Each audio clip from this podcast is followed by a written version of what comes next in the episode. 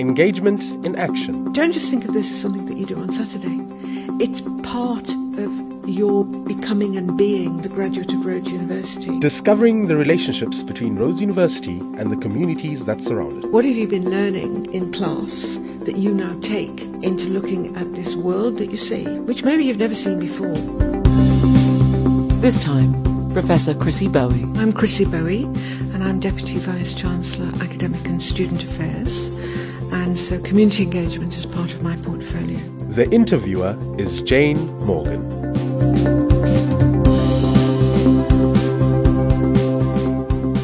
When you cross the stage of graduation, you are not just a person who knows more.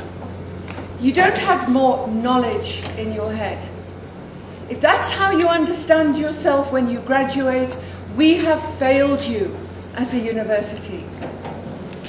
When you cross the stage of graduation, you are a person who looks at the world with different eyes. You, not that long ago, gave a, a, a talk to a, a bunch of, of people who were, I, I'm assuming, perhaps starting their sort of in community engagement, They're volunteering, yeah. volunteering yeah. journey. And you said something I thought was very interesting, which was, when you get your degree, if all you have is knowledge, then we have failed, yeah. which seems to me a very strong statement. Can you tell me what you meant by that? Okay, so I don't think that becoming a graduate is simply being the same person, but just knowing more. I think that if a university's done its job well, then you become a different person. So the graduate is a very different person to the person who comes in at eighteen after matric. So the graduate is someone who literally looks at the world with different eyes. And we have to do that in a university. We have to get them to be that person who looks at the world with different eyes. That's who employers want, and it's also who the country wants. I think almost everyone would agree with you. But then isn't that what you do within the university? And with the, your teaching and your brilliant lecturers and your facilities and all of the, the academic quality that you've got, why is the community engagement element of that important? Well, if you think of what happens in a course, in an academic course, typically they will introduce theory. Now, what's theory? Well, theory is exactly like a pair of spectacles. You put the spectacles on, you look through the theory, and you can see things you didn't see before, or you see them differently. But so somebody does that in sociology or wherever. They introduce the theory, but you can get the theory, but you don't live the theory. And what I think you need to do is to, to see the theory in action. Because when you do that, you, you might end up challenging the theory, but what will happen is that you'll understand it a whole lot better. And it just allows you to keep your theoretical spectacles on. So the theory isn't something that you use in sociology or in politics or wherever, physics or biochemistry. It's something that you have it on all the time. Possibly the majority of you will have a service learning experience, and you're all going to have a volunteering experience. And you have to understand that it's not something that you're just doing in your free time. It's central to your experience at this special university, and it's central to the graduate you will become. Okay? Let me go back to the beginning of my thinking and the way I've tried to locate community engagement in the university in the time I've been D V C. So the Rhodes University, it's a member of a small group of universities that are called the research intensives. Not all universities are research intensive in any country. In South Africa, there's five, maybe six. If you look at the ones that are research intensive, we're the only ones outside a major urban area. So here we are. We've got this research intensivity, intensiveness, and we sit in this poor town in the middle of the, you know, rural Eastern Cape. What does that mean for us? It's got to mean something. So it obviously you can turn your research capacity to the community, but it also means that you've got to bring the community into your teaching and into the learning of the students. So it, it's what can give us a unique place in the system. It does give us a unique place in the system. So that means that it's a community engagement. If you bring it into teaching and learning, if you bring it into the student experience, then you give students an, an, an undergraduate or postgraduate education, which is different to any other in the, in the country.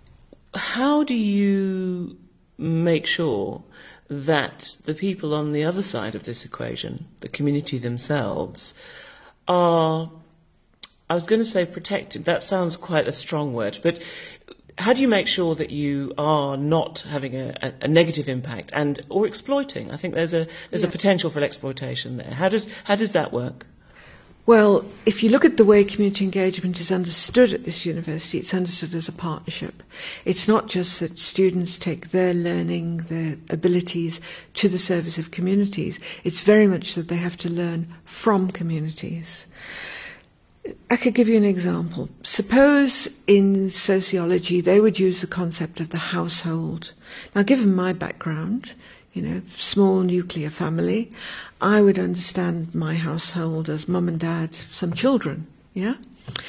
For some of our students, when they go out into the community, they quickly learn that the household is entirely different. And then they might, well, hopefully they will, and with some prompting they will, start to think that the shape of the household, it's cultural, it's economic, it might be shaped by poverty, it's shaped in all sorts of ways. So they learn from the communities, and a lot of them often feel quite silenced quite quickly when they go out because it's so different to anything that they've had before. And of course it, it helps e- even if a, a student comes from the same sort of background as in the communities. They've now got other concepts to think of the things they've experienced and to make sense of them in the same, in different ways. You know, just as the way the privileged students will be learning and challenging their own assumptions, what we will give them is a set of tools to make sense of what they've always experienced in the case of students from disadvantaged backgrounds. The people who are graduates will also always use evidence for what they say. They'll say things, but it's not just, well, I think. They always have evidence for what they say. I think because, and here's my evidence. That's who the graduate is. They are the people that we are trying to produce at this university. Very, very special people that this country needs more than anything. Forget all the skills stuff. Obviously you need some skills, but you'll get skills in doing it. But we need these critical citizens more than anything. I'm sure there are always students who are there from day one and dead keen to do this. But there are probably quite a lot of students who think, you know, I don't really have to worry about that. I just need to come here, mm. never leave campus, get my degree, go and get a, a well-paying job somewhere in a mm. big city. Mm. How do you persuade those students, if indeed you do? And also, um, how do you try and make sure that this is something, that what you're saying actually happens in practice, that is genuinely integrated in the lives of everybody who comes here? I've long argued for understanding this university as the only research intensive outside a major urban area. It was only in the middle of last year that we got that written into the institutional development plan. And so there it is, we're acknowledging it now, and in that plan as well, we're acknowledging what that means for research and for teaching and learning. So what we've now got to do is to, it's in that I D P, that plan, we've now got to, I don't like the word, operationalise it through our recruitment, through absolutely everything that we do. So um, our recruitment materials have got to say, come to us, because this is who we are. If you want to be the kind of person we're envisioning you to be, to be able to become, we're the university for you. And there's lots of evidence that that is what's wanted by students. I mean, I'm a scholar of higher education. It's a sort of, it, it's my area of research. And there's a, higher education has been constructed for a long time as a means of getting a job. What I heard very firmly in the protests, not only here, but at other universities, is no, that's not all that we want. We're looking for something else. So we've got to market that. Um, and we've also, of course, got our academic teachers to understand that, and that will then go into their curriculum design. It'll go into our orientation program for students, and so on and so on. So getting it written into the I D P was really important, but now we've got to really make it work, to make it meaningful in every single thing that we do. What sort of feedback do you get from community groups and from from anyone, the local government, whoever, about the sort of work that is being done? I think perceptions have shifted. I think we used to be the ivory tower, the top of the high street. I can remember um, I, I, we, we've run um, alternative admissions tests. This is going back many years, early two thousands. And I went down in a previous job. I went down to East London to run the tests on, on a Saturday morning. And a man came in from the rural Transkei with his daughter, and he was late for the test. And I made the decision to let her into the test late. And she, so she went into the test, it was being vigilated, and I went out to talk to the father, and all he could say to me was, I've seen that place, I've seen it. And what he was expressing to me was he, he'd stood somewhere in front of the clock tower, and he'd seen this space to which his daughter was now trying to get entry. But it was like there was a big barrier there. I think that in the last ten years, it, that has changed. I mean, look at the number of, of students we get from poor schools in Grahamstown who now come into the university. You only have to go to an event where the community partners are there, and I was at one last Thursday, and they are shaping what we're doing. They're not silent. They're not the recipients. They're shaping the interaction with the university as co-owners of this whole endeavour. So it's shifted fundamentally over the years that I've been here to not this ivory tower for privileged white children. And, you know, I really hope that the privileged white students that we get in the future are students who want to understand themselves as South African citizens. So I hope what I've said today makes sense.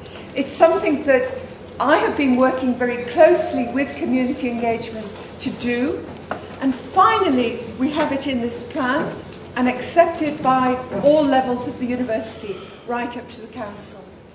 So what we are now able to do, and I think hopefully from next year we'll offer a very different kind of degree parchment, which is badged. So at the bottom of the um, the parchment, it will have something you can scan on your cell phone.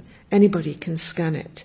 And it will take you to a website where all the engagements with the community of an individual students will, will appear. So if you've volunteered and you've done that, you'll see the volunteering. If you've been in service learning courses, you will see those courses. So a student can, can say, Um, this is what I did in my undergraduate career. Students are very, very conscious of their C Vs, very conscious. And here, here's the proof. I've got it. Look at my parchment. Scan your phone over it. So we, we'll do things like that. Um, the push for service learning, it's there. We don't actually have to try very hard. More and more people are moving to incorporating service learning in their courses. Students choose engaged research, they just do it. So to formally say you will do it would be difficult, but it'll grow. And it, we, we can just see it growing and growing year on year, both from the academic staff who are incorporating it into the curriculum and the students who pitch up on a Saturday for volunteering. You know, where we're wondering, how can we handle them all? How can we handle them? How are we going to manage the logistics? Where's the buses? So it's growing organically. So please don't forget what I've said today, because it's so, so important. Just go out there and see it as part of your learning. And of course, of course, you will make a difference as you do that. Thank you. It is in our planning, in who we are. We've recognised it.